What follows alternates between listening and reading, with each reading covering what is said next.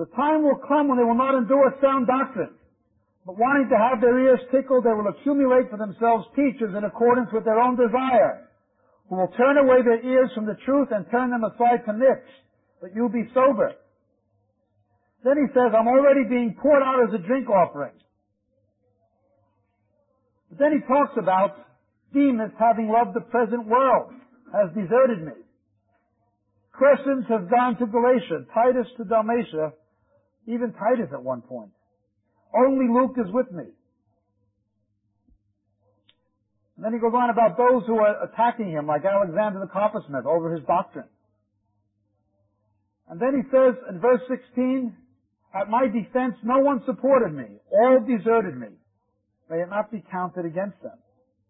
But the Lord stood with me and strengthened me. People who he gave his lifeblood, his guts for, he gave his soul for, he laid his life down for people, and the very people he laid his life down for were the ones who knifed him in the back. That's what it's really like to be a pastor. If somebody is called to pastoral ministry, that's the reality of pastoral ministry. Giving your life and your guts for people and they knife you in the back for it. I can handle it. Partially because I'm a vicious soul anyway. Partially because I'm used to it. Partially because I just don't care. And partially because I'm itinerant. Now the, the personal relationships that get broken hurt me very much. But as far as what people say, to me it's water off the duck's back, you know. You should hear what they said about me before I was a Christian. You're laughing. You've heard. Before I knew the Lord Jesus as my personal Savior, I used to get thrown out of pubs, nightclubs, whorehouses, rock concerts, you name it, I got thrown out. Since putting my faith in Jesus, I get thrown out of churches. That's true. It's true. But when a pastor gets thrown out of his church, that's a tragedy, isn't it?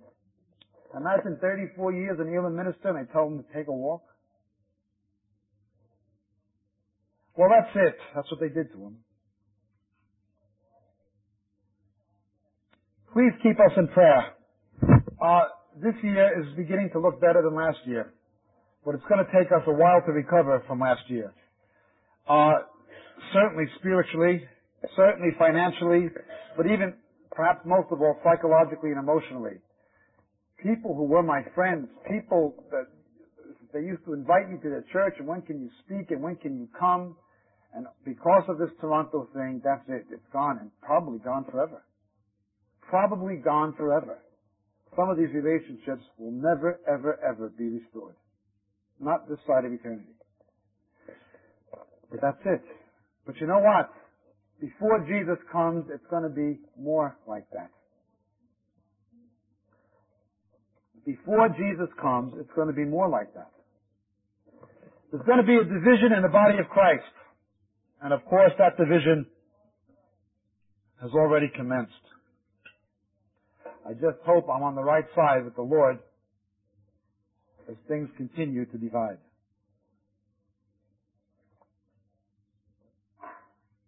Nonetheless, look with me please at 1 Corinthians chapter 12.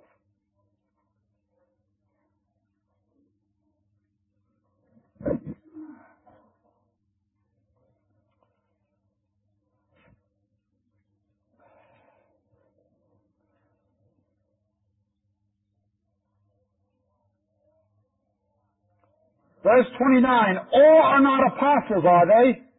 All are not prophets, are they? All are not teachers, are they? All are not workers of miracles, are they? All do not have gifts of healing, do they? All do not speak with tongues, do they? Don't let anyone ever tell you that if you don't pray in tongues, there's something wrong with you. Unless it's interpreted, it's the least of the gifts. Why? Because it's only good for personal edification, not for edification of the body. Don't let anyone tell you there's something wrong with you if you don't do it. Personally, I do it. but I don't think it would matter to me too much if God gave me some other gift instead of that one. I know plenty of people who love the Lord Jesus very much, who have the power of God in their lives and in their ministries, who do not pray in tongues. I know plenty of people who go around praying in tongues and they're spiritual and emotional basket cases. And I would venture to say most of you know people like that as well, don't you?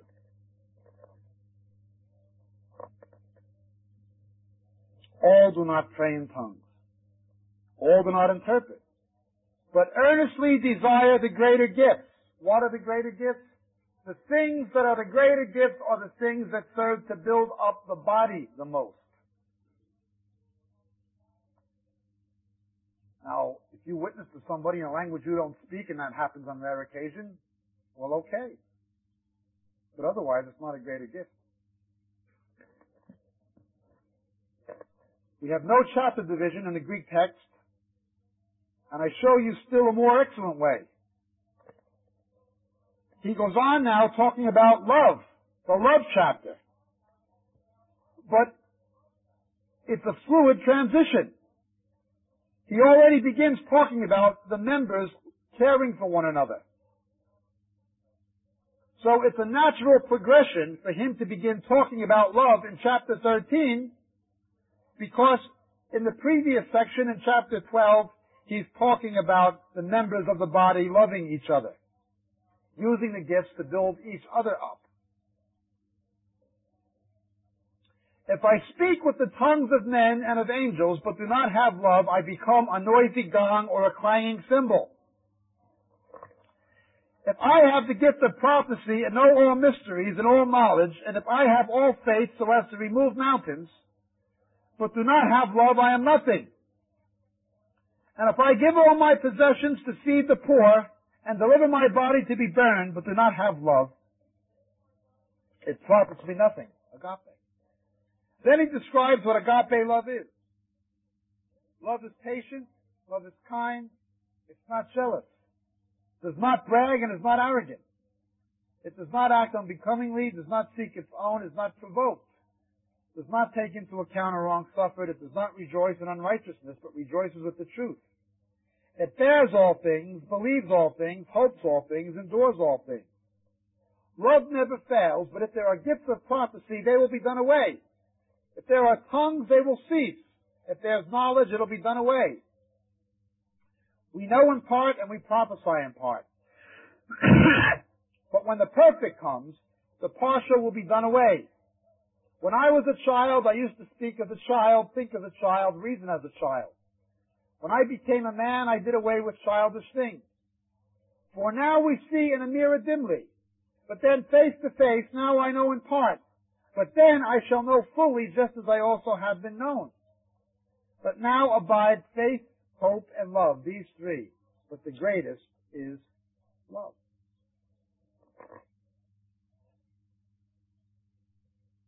The argument that goes beyond idiocy. Again, I can love and ex- these people, as it says, love is patient and bears all things and endures all things. Love never fails. I love these people, but their arguments are based on idiocy. What is the argument? You have your gifts. We'll have love. We have the more excellent way. You people can have your gift of. We choose to have love. There's actually people who will say that. Based on their so-called exegesis of this passage. No way does the passage try to make love and gifts of the Spirit mutually exclusive. But they're trying to make it mutually exclusive. You understand? Now the text simply doesn't say that. In other words, it's like saying, what if you're a good provider as a husband, as a father? What if you give your wife a convertible? What if you give your kids a holiday in Disneyland? What if you give them a nice house to live in, but you don't give your wife any affection or attention, and when your kids go to Disneyland, you don't go with them? It's not saying there's anything wrong with being kind to your wife and your kids. It's simply saying, without love, what's the rest of it? What do you send them to Disneyland for? To get rid of them?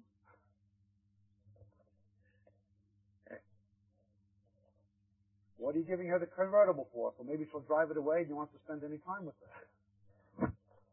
It's that kind of argument. Then they go on to argue if there's prophecy, it'll be done away with. If there's tongues, it'll be done away with. If there's knowledge, it'll be done away with. We know in part and we prophesy in part. But when the perfect comes, the partial will be done away with.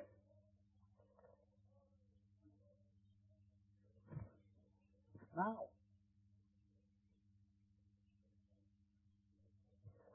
the argument then becomes that's a prophecy about the New Testament being written. The early Christians needed things like prophecy because they didn't have the New Testament. Now we have the perfect.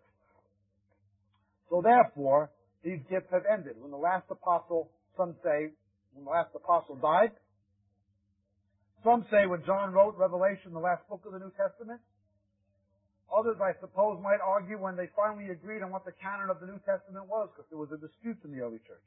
With disputes.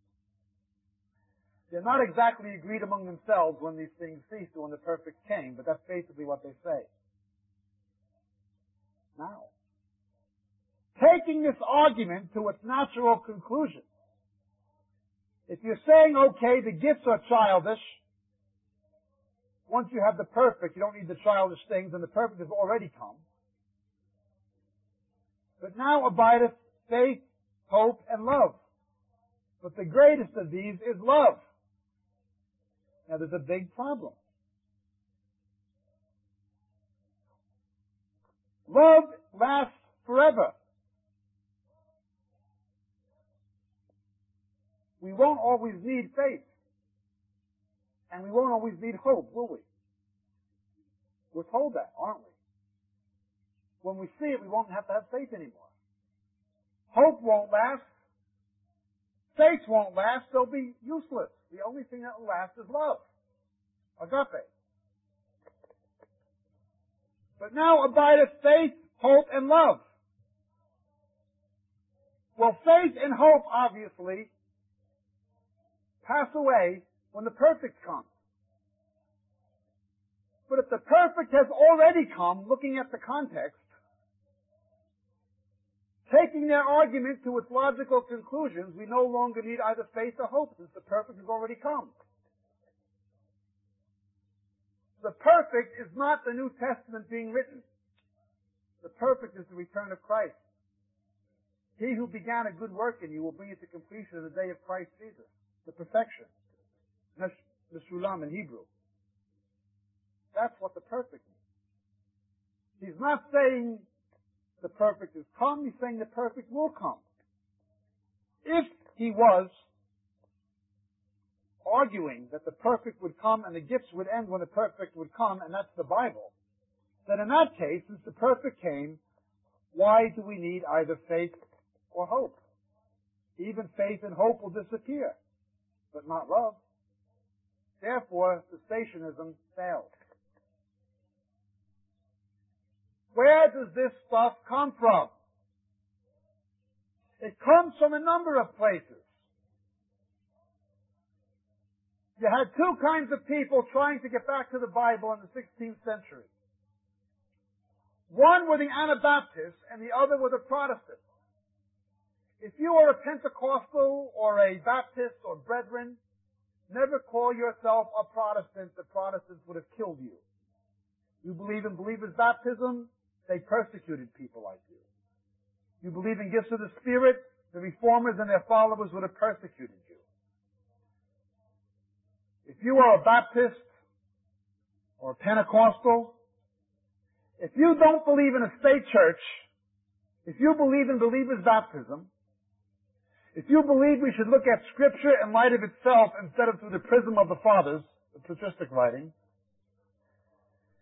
if you don't believe in Erastianism, the state church, And if you do believe in things like gifts of the Spirit, don't call yourself a Protestant. You would have been an Anabaptist during the Reformation, not a Protestant. The Protestants would have killed you and your family. More often than not. The Reformers failed to restore everything. It was the Anabaptists who tried to put back biblical Christianity, not the Reformers. They only wanted to go back part of the way. Now,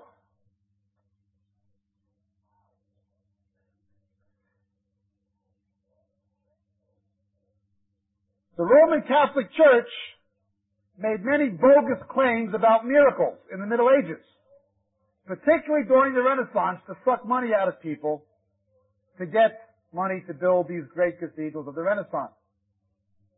And they had relics, fetishism. They had enough splinters of the cross to make a cross 30 stories high. And people be claiming miracles associated with it. They were selling vials of the breast milk of Mary. They were selling the nails of the cross, crucifix. They were selling everything and claiming miracles associated with it.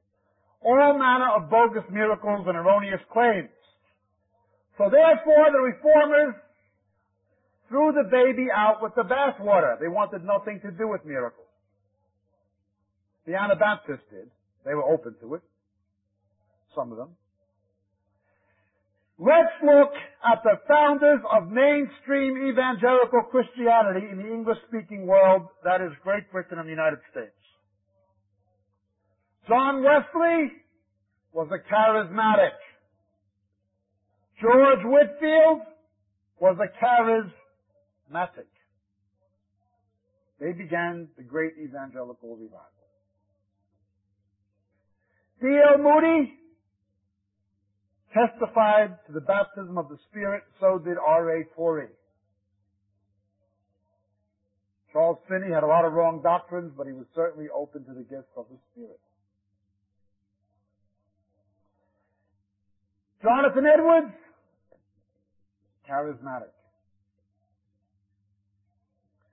The founders of mainstream evangelical Christianity in Great Britain and America were predominantly charismatic, particularly nonconformists. With the rise of liberal theology, somebody came along named Benjamin Warfield, B.B. Warfield.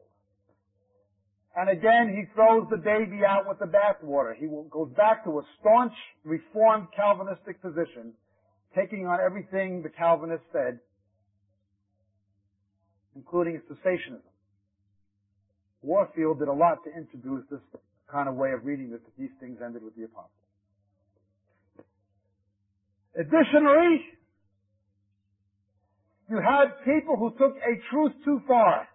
They took a truth and stretched it to the point the truth became an error. They were the dispensationalists, particularly the hyper-dispensationalist John Darby. The open brethren were much more moderate than Darby.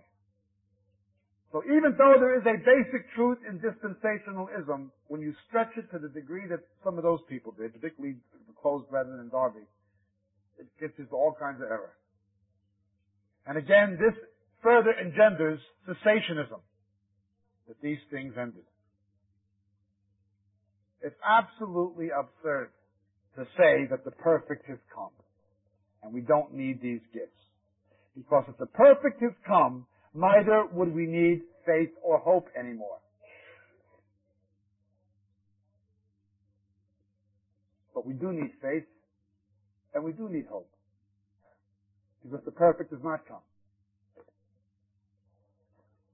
You have to practice eisegesis read something into the text that doesn't say to say the perfect means the New Testament being written. There's not even a suggestion of it in the text. Cessationism is absolutely absurd. Now we can argue quite plausibly. If you ever studied the typology of the Jewish calendar, that there's a former rain and a latter rain. The second rain, the second outpouring of the Spirit, it's true. Now this is not to be confused with the latter rain movement of kingdom now. And the Joel's Army stuff of the vineyard, that's all error. False. Get the tapes in which we explain why it's false. But there is a great pouring of the Spirit in the last days. And there is an outpouring of the Spirit upon Israel. It's the Jewish calendar. Israel's God's timepiece for the nation. And because you have an abundance of rain in the beginning of the Jewish calendar year and an abundance at the end, situated around the harvest feasts, if you understand the typology of the Jewish calendar, we have videos and tapes on it. You can see why there's an abundance of gifts in the early church and an abundance in the last days but fewer instances of them during the centuries, even though they never fully stopped. Never. They were always around.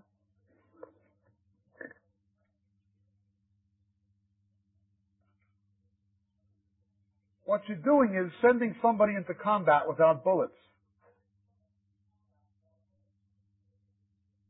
What you're doing. These gifts have their place and their purpose Without them, you're not going to have true unity.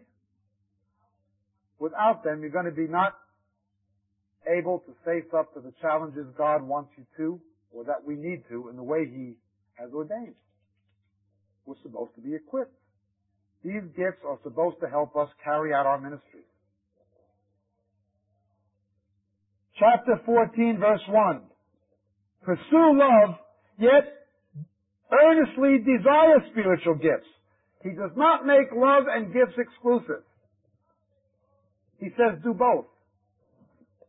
I came to London Bible College from Israel. Thank God. I was going to go to Moody Bible Institute in Chicago.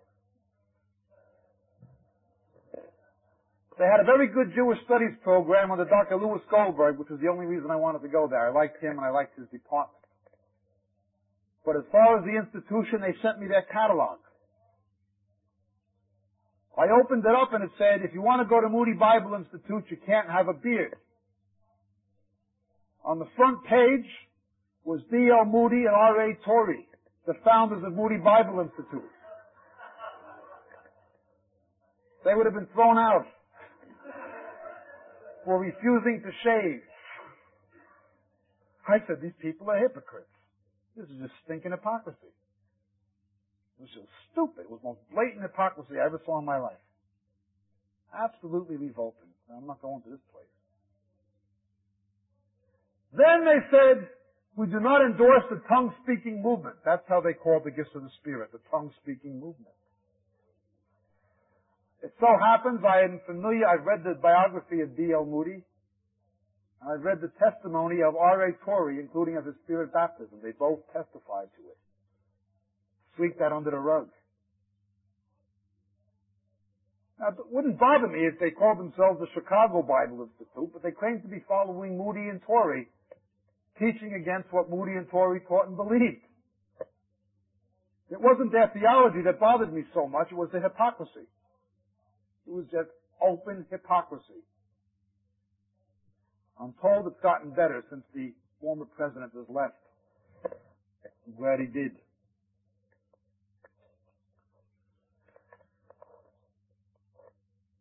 Desire earnestly spiritual gifts, but especially that you may prophesy. Prophesy. For one who speaks in a tongue does not speak to men, but to God. For no one understands, but in his spirit he speaks mysteries. There are some people who will try to tell you that when you pray in tongues, demons can't stand it because they don't know what you're saying. You ever hear somebody say, whoever heard somebody say that? You were taught that in the church. There's tongues of angels and of men. As far as tongues of angels, Satan is one. In fact, he was the chief angel. As far as tongues of men, he understands Chinese, French, Cockney, Scouse, and Geordie just as well he does English.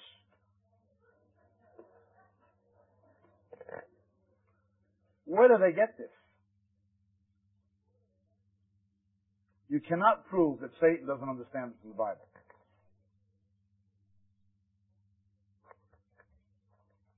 He speaks mysteries in his spirit. But one who prophesies speaks to men for edification exhortation, and consolation. That's what prophecy is for. One who speaks in a tongue edifies himself, but one who prophesies edifies the church.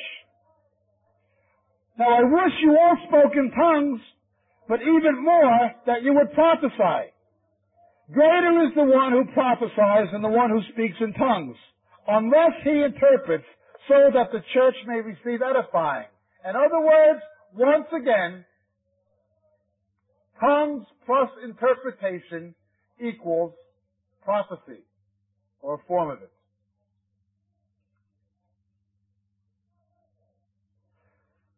But now, brethren, if I come to you speaking in tongues, what shall I profit you unless I speak to you either by way of revelation or of knowledge or of prophecy or of teaching? If I come to you speaking in tongues, what shall I profit you? You see Copeland and Hagin crowning back and forth in tongues in that video with Mike Evans? Yet even lifeless things are the flute or harp in producing a sound, if they do not produce a distinction in the tones, how will it be known what is played on the flute or on the harp? For if the bugle produces an indistinct sound, who will prepare himself for battle? Speaking, of course, in cadence, of martial music, when a bugler would sound the trumpet and the people would identify, the soldiers would know what to do by the trumpet. So also you, unless you utter by the tongue speech that is clear, how will it be known what is spoken? For you will be speaking into the air. There are perhaps a great many kinds of languages in the world, and no kind is without meaning. If then I do not know the meaning of the language, I shall be the one who speaks a barbarian to him, and the one who speaks will be a barbarian to me. I know a case of a leader of a congregation in Israel visited the United States. And he went to a co- congregation in California, a Messianic fellowship. And in the synagogue, you read the Torah with a brass finger. You point to it, the rabbi, when he points to it. And the guy puts on tefillin at night, which is something you're supposed to do in the daytime. He puts it in at night. And he goes up, He goes up with the tefillin on, and he takes the brass finger, and he opens the Torah scroll. And he goes, Shumba Shumba Shumba. I had absolutely no idea what Shumba Shumba Shumba meant, but I assure you it has absolutely no bearing on Leviticus chapter 16.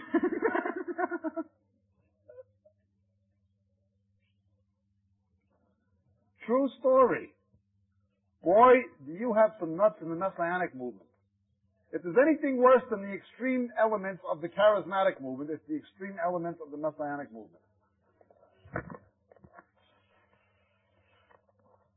Oh, you wouldn't believe some of these people.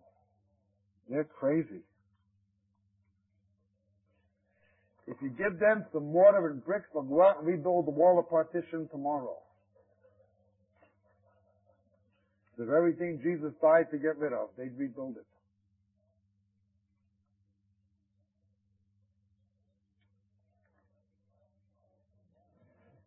Verse 12, so also you, since you are zealous of spiritual gifts, seek to abound for the edification of the church. In other words, don't seek the gifts, seek to edify the church. If you want the gift to have the gift, God's not going to give it to you. You're asking for, asking for a wrong motive, it says in James. You've got to ask with the right motive. Your aim should be to want to build up the church, and Lord, give me whatever gifts I need to achieve that. You know in your wisdom what gifts I need to build up the church. You give me the gifts I need. Let my aim be to build up the church, the body of Christ. Lord, you give me what I need to do it.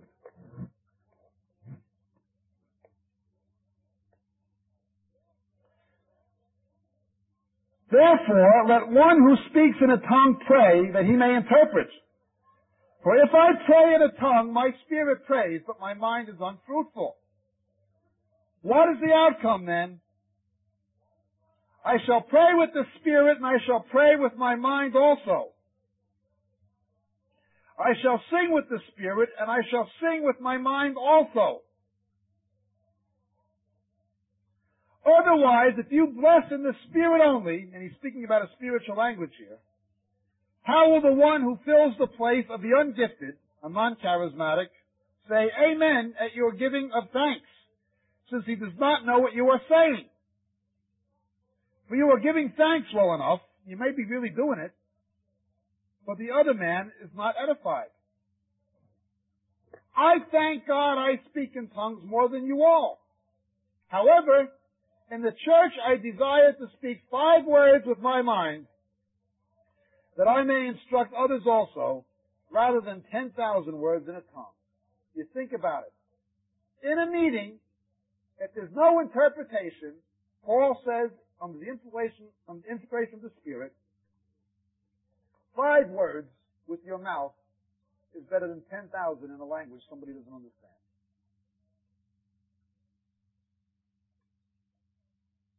What you do in your prayer closet is different.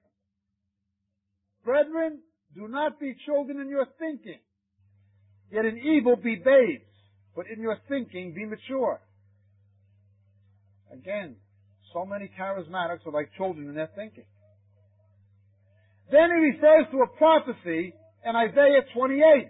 In the law it is written, by men of strange tongues and by the lips of strangers I will speak to this people, and even so they will not listen to me, says the Lord. So then tongues are for a sign, not to those who believe, but to unbelievers. But prophecy is a sign, not for unbelievers, but to those who believe. If therefore the entire church should assemble together, and all speak in tongues, and an ungifted men or unbelievers enter, will they not say you are mad? But if all prophesy, and an unbeliever or an ungifted man enters, he's convicted by all, he's called to account by all. Now, what does that mean? If tongues are a sign for those who do not believe, how do you explain verse 23? If therefore the whole church should assemble together and speak in tongues, and unbelievers enter, will they not say you are mad? How can tongues be a sign for unbelievers? Two ways. One, the day of Pentecost. Tongues was a sign for unbelievers. Why? Because they understood what was being said, didn't they? It was human languages that they could understand hearing the praises of God. It was a sign for unbelievers on the day of Pentecost. Secondly, if it's interpreted. If there's an interpretation and there's a prophetic message or a word of knowledge in it for the unsaved.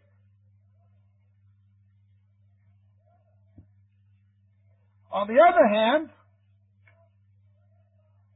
if prophecy is a sign for the unsaved, I'm sorry, for the believers, and he says an ungifted man enters, that is a Christian who's not operating in the gifts, he's convicted by all.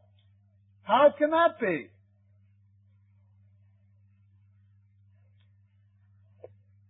Very simply, prophecy is a sign for an unbeliever because it is not speaking of the gift of prophecy, it is speaking about prophesying. Again, it's using the general term as opposed to the gift.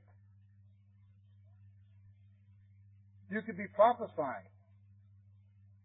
And in that prophesying, there can be a word of knowledge, there can be a word of wisdom, there can be revelation for that person. The idea is do it for edification. If you're going to prophecy, prophesy, do it in order in such a way it's going to edify the body. Either cause the unsaved to want to get saved, or in some way encourage, exhort the body. Tongues is the same. He puts the ungifted and the unsaved in the same brackets. Why? Because we're supposed to practice these gifts in such a manner as the unsaved will want to get saved, and the ungifted, the non-charismatics, will want to become charismatic. But if we do it in a disorderly manner, the unsaved and the non-charismatics will say, we are mad. And that's what they're saying. Makes perfect sense. Tongues are a sign, not to those who believe, but to unbelievers. That's right. The day of Pentecost, it was a sign for unbelievers. And it still can be. When operated biblically. How can it be a sign then for believers? It seems to contradict. Because when it's accompanied by interpretation, this chapter tells us, it becomes a form of prophecy. It's only tongues alone. That's called the sign for the unsaved, like in the day of Pentecost. It was a sign for them. And then he goes on to explain how this happens. He's called to account by all. The secrets of his heart are disclosed. So he'll fall on his face and worship God. In other words, within the prophecy, or within the interpreted tongue, is the word of knowledge. Understand? Remember what I said? These things come in combination? If the tongue is interpreted authentically, there'll be something in it that'll edify the body. Either for the unsaved who come to the meeting or for the Christians. It becomes a form of prophecy in which there can be a word of knowledge. Understand? You have a non-charismatic coming into an orderly charismatic or an orderly Pentecostal meeting where things are done biblically, decently, and in order, where Jesus is lifted up, and where the gifts are practiced in a biblical manner. And he comes in, and somebody prophesies to him, or in the body, or somebody comes in a tongue and it's interpreted and there's a word of knowledge in it for him personally. You see what happens. He'll want to become a charismatic. You understand? If an unsaved person comes and it's done biblically and in order, and in that prophecy, the secrets of his heart are disclosed as a word of knowledge, he'll be convicted. How did you know that? Just like that Jewish girl in the taxi cab in New York. How did you know? Does anybody not understand that it does not contradict itself? Does, anybody see what I'm saying? Does anybody not understand? Is anybody still confused? You, you got it.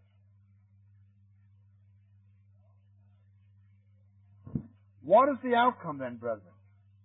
When you assemble, each one has a psalm, a teaching, a revelation, has a tongue, an interpretation let all things be done for edification. Some have suggested that this means there's no further need for leadership. Not true.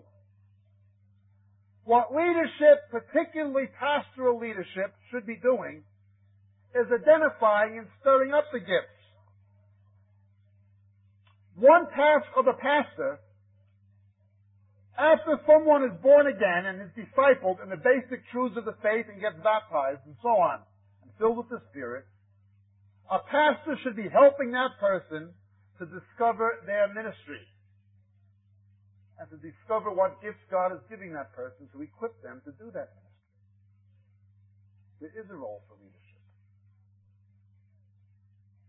One task of leadership is to help people to identify and stir up their gifts and also to maintain order in the meetings. You can have a beautiful meeting and people can come and somebody has a teaching the Lord has shared and somebody has a tongue and an interpretation and then there's a prophecy and the Spirit is moving and the worship and the fellowship and everything is right. And then you get some kook comes in runs around to giving people words and saying crazy things or stands up from the back, hallelujah! nuts like this, and they just totally disrupt what the Spirit is doing. Have you ever seen that happen? Is there anybody who's never seen it happen? No.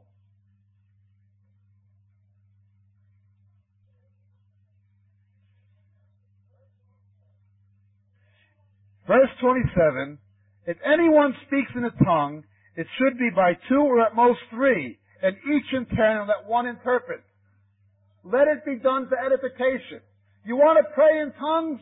I pray in tongues. In my prayer closet, I pray in tongues. I pray in tongues in meetings to myself. If I do it audibly, it's got to be one at a time and it's got to be interpreted so it will benefit other people. Otherwise, it's only edifying myself and that's fine, but that's all. If there's no interpreter, let him keep silent in the church. Do it in your prayer closet, but let him speak to himself and to God. You can pray in tongues all you want to yourself and to God. You see, it's like this. With the partial exception of the high priestly prayer, and even that wasn't excessive. Jesus made short, concise prayers in public. His long, drawn out prayers when he was by himself with his Father. When you find people making long, ostentatious, cavalier prayers and meetings, 90% of the time, it's either because they're a young believer who doesn't know any better, or because there's something wrong with their personal prayer life. You can pray instructively like Jesus did when he resurrected Lazarus, but basically, you don't pray to draw attention to yourself. People who need to come and have all this exhibition stuff, I'm telling you, they're worshiping worship. They're not worshiping the Lord. You look at them. They go from conference to conference, meeting to meeting, church to church, wherever they feel the Spirit's moving, wherever there's the most excitement. A wicked generation seeks a sign. Are they seeking an experience of the Lord or are they seeking the Lord? Do you know what I mean? It's like, uh, when I go away on a business trip, I look forward of ministry trips. I look forward to getting back to my family. Yes, I'm going to spend time and take my children to Alton Towers. And yes, I'm going to have a little hanky-panky with my wife on the side when I get back. But for me, I'm not thinking mainly about riding on a roller coaster or a little hoochie coochie. I'm thinking about my wife. I'm thinking about my children. That's what I'm thinking about. I'm thinking about them. The rest goes with it, but that's not the issue. You understand? And that's what Paul is trying to say here.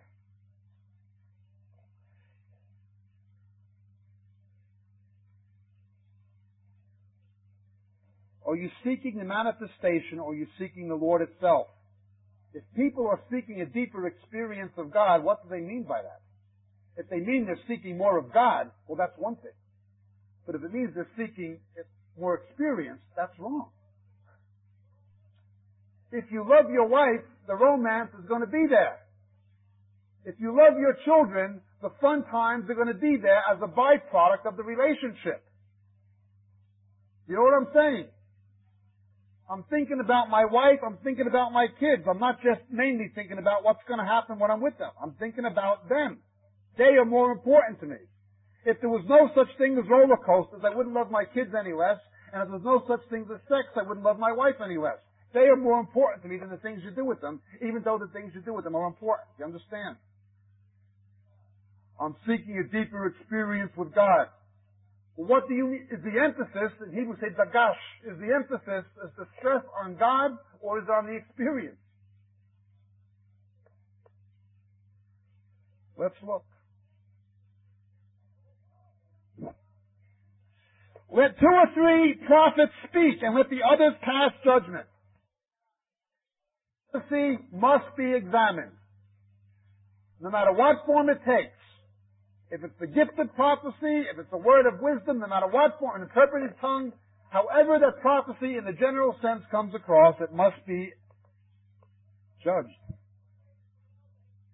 If a revelation is made to another who is seated, let the first keep silent. You can all prophesy one by one so that all may learn and may be exhorted. Once again, the emphasis is on the body, isn't it? When you find people not doing it this way, it's because they're behaving self-indulgently. But the gifts are not given for self-indulgence, they're given for the body.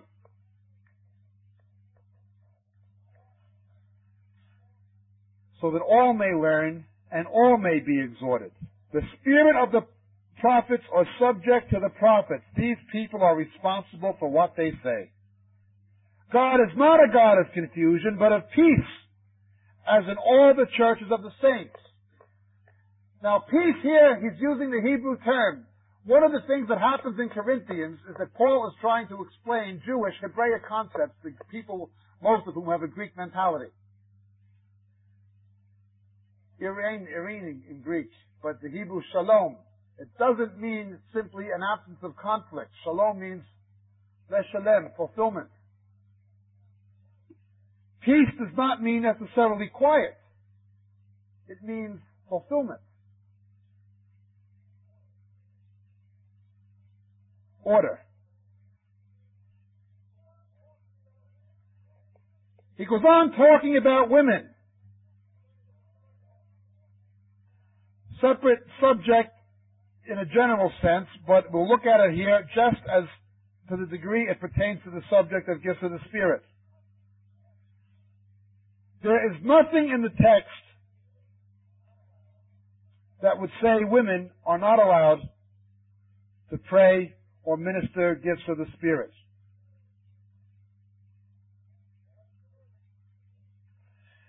What it's saying is that they have to operate under their husbands. If they desire to learn anything, let them ask their own husbands at home. For it's not prop, it's improper for a woman to speak in church. In other words, before a woman goes asking the pastor or the leaders some theological question, she should first ask her husband and get his consent before she goes to them, if she has a husband. Was it from you that the word of God first went forth, or has it come to you only? If anyone thinks he's a prophet or spiritual, let him recognize that the things which I write to you are the Lord's commandment. If anyone does not recognize this, he's not recognized. So if anyone's not recognizing this, one of the things you have now, some of the people going away stirring up the most trouble are people like Marilyn Hickey and Jane Austen, these crazy women whose heads are far from covered. Total disorder. Much of the havoc going on, much, is because of these kinds of women. Let them keep silent in the churches. They shouldn't be permitted to speak. Let them be subject to who? As the law says. What does the law say? To their husbands. There's no problem with women praying or sharing or ministering under the covering of their husbands or of the male leadership of the church if they're single or of their fathers if their fathers, their, their parents are believers. Male authority is protective. It's not dominant. It's protective. Remember, women by nature are vulnerable to spiritual seduction. Because women are more sensitive than men, it's easier for them to be saved. It's easier for them to hear from the Lord. But anything God intends for good, the devil will use for evil. It's easier for women to be seduced. Also, women tend to be loquacious. You see at a women's prayer meeting. I see it all the time. The women talk a lot, and they spend half the prayer meeting talking before they get down to praying. It's just the way they are. I'm not saying all women are like that, but there is that tendency. Let's be honest.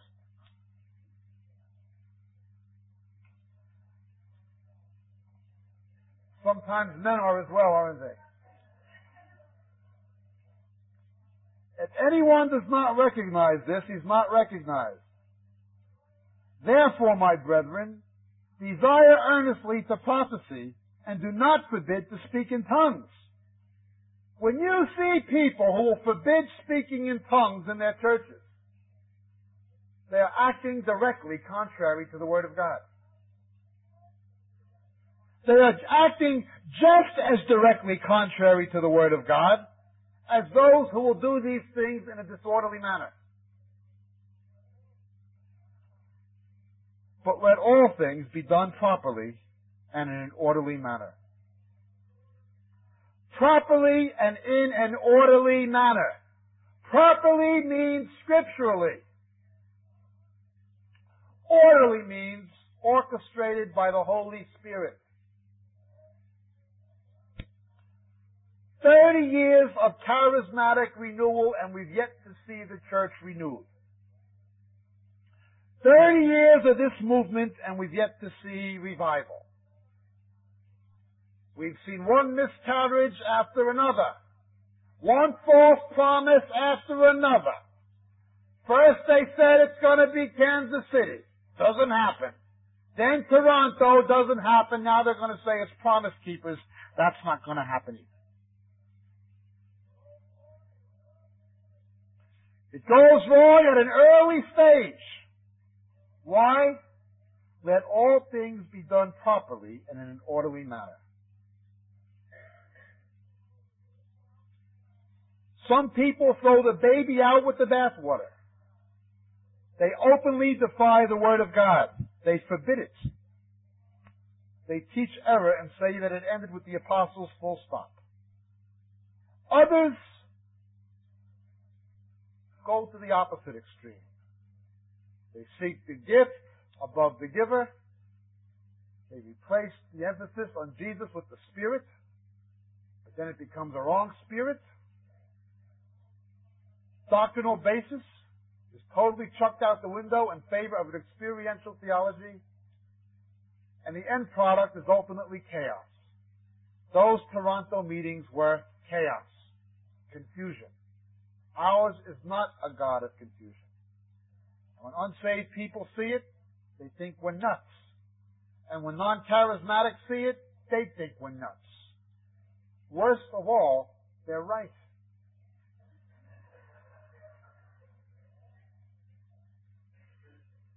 All things should be done properly and in an orderly manner. After 30 years, forget it. I think it is absolutely silly to expect anything good to come out of the charismatic or Pentecostal churches anymore, as a whole. Individuals, individual congregations, yes. But the movement as a whole, Western Pentecostalism, by and large, forget it. The mainstream denominations, forget it. The charismatic movement, doubly forget it. But neither am I willing to forbid it, to throw the baby out with the bathwater. The quest is always spirit and truth. Balance. Once again, Isaiah 37.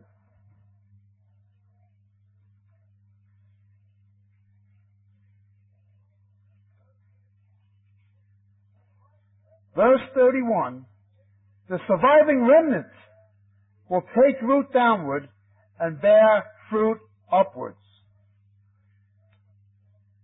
There's nothing left to do anymore but begin over. You understand? There's nothing left to do but begin over. It's like you build a skyscraper and it keeps falling down. You can build it 20 stories, but it seems every time you go above 20 stories, it begins to corrode. You might get to 30, then it will fall, and it's up to the 20 again. Why? There's something wrong in the foundation. We've got to tear up the ground and begin over. Right back to the beginning. There is no hope for any revival coming from the present charismatic churches or movements. Absolutely none.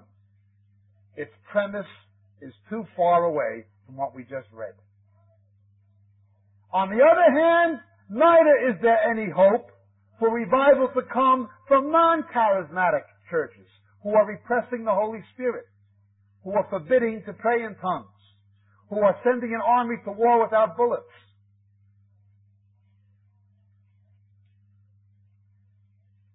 The only thing we can do is what Paul did. Right doctrine, right basis, right belief.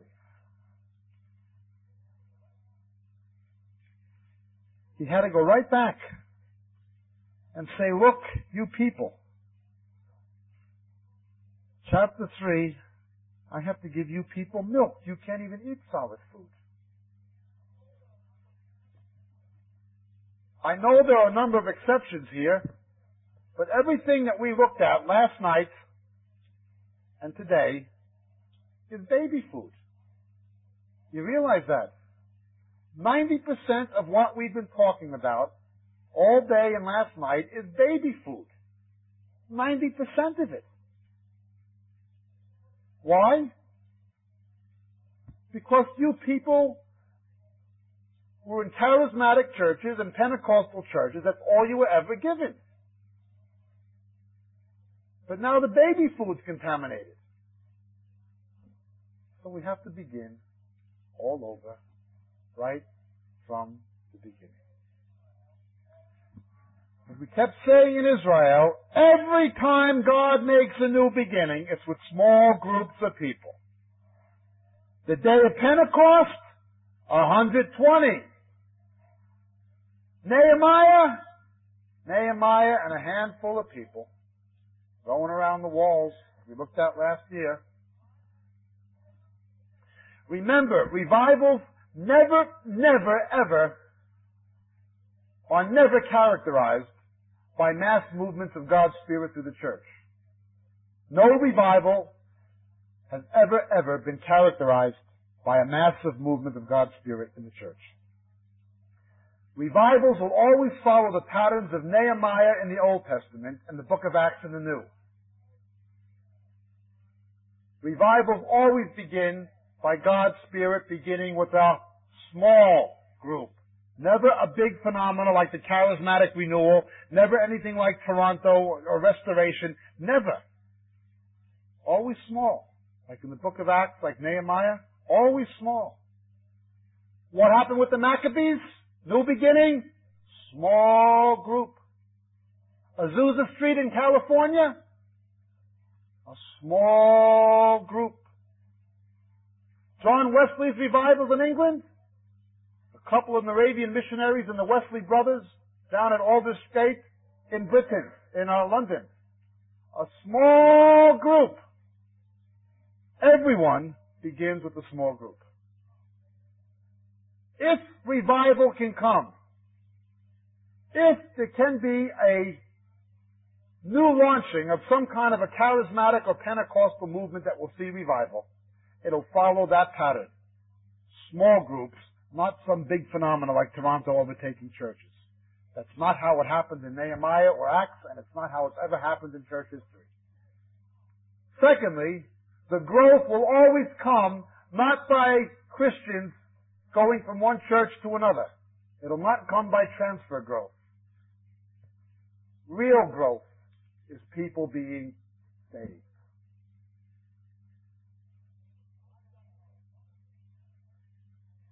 I don't know. My interest is not in teaching the Bible. My interest is in evangelism. I don't want to teach the Bible. I'd be happy to do it once in a while, but I don't want to do this. I'd much rather go out and witness. I'd much rather witness to Jewish people and to people of other religions. But what kind of a church are you going to bring them into? Jesus said make converts. No, he said make disciples. I have to do this. I have to do it. I don't want to do this. I'd rather be out there. I don't want to be in here. I'd rather somebody else did this. I wish there was other people, more people doing this. We've got to go back to step one. A new charismatic movement. But God has to do it. We can't do it. God has to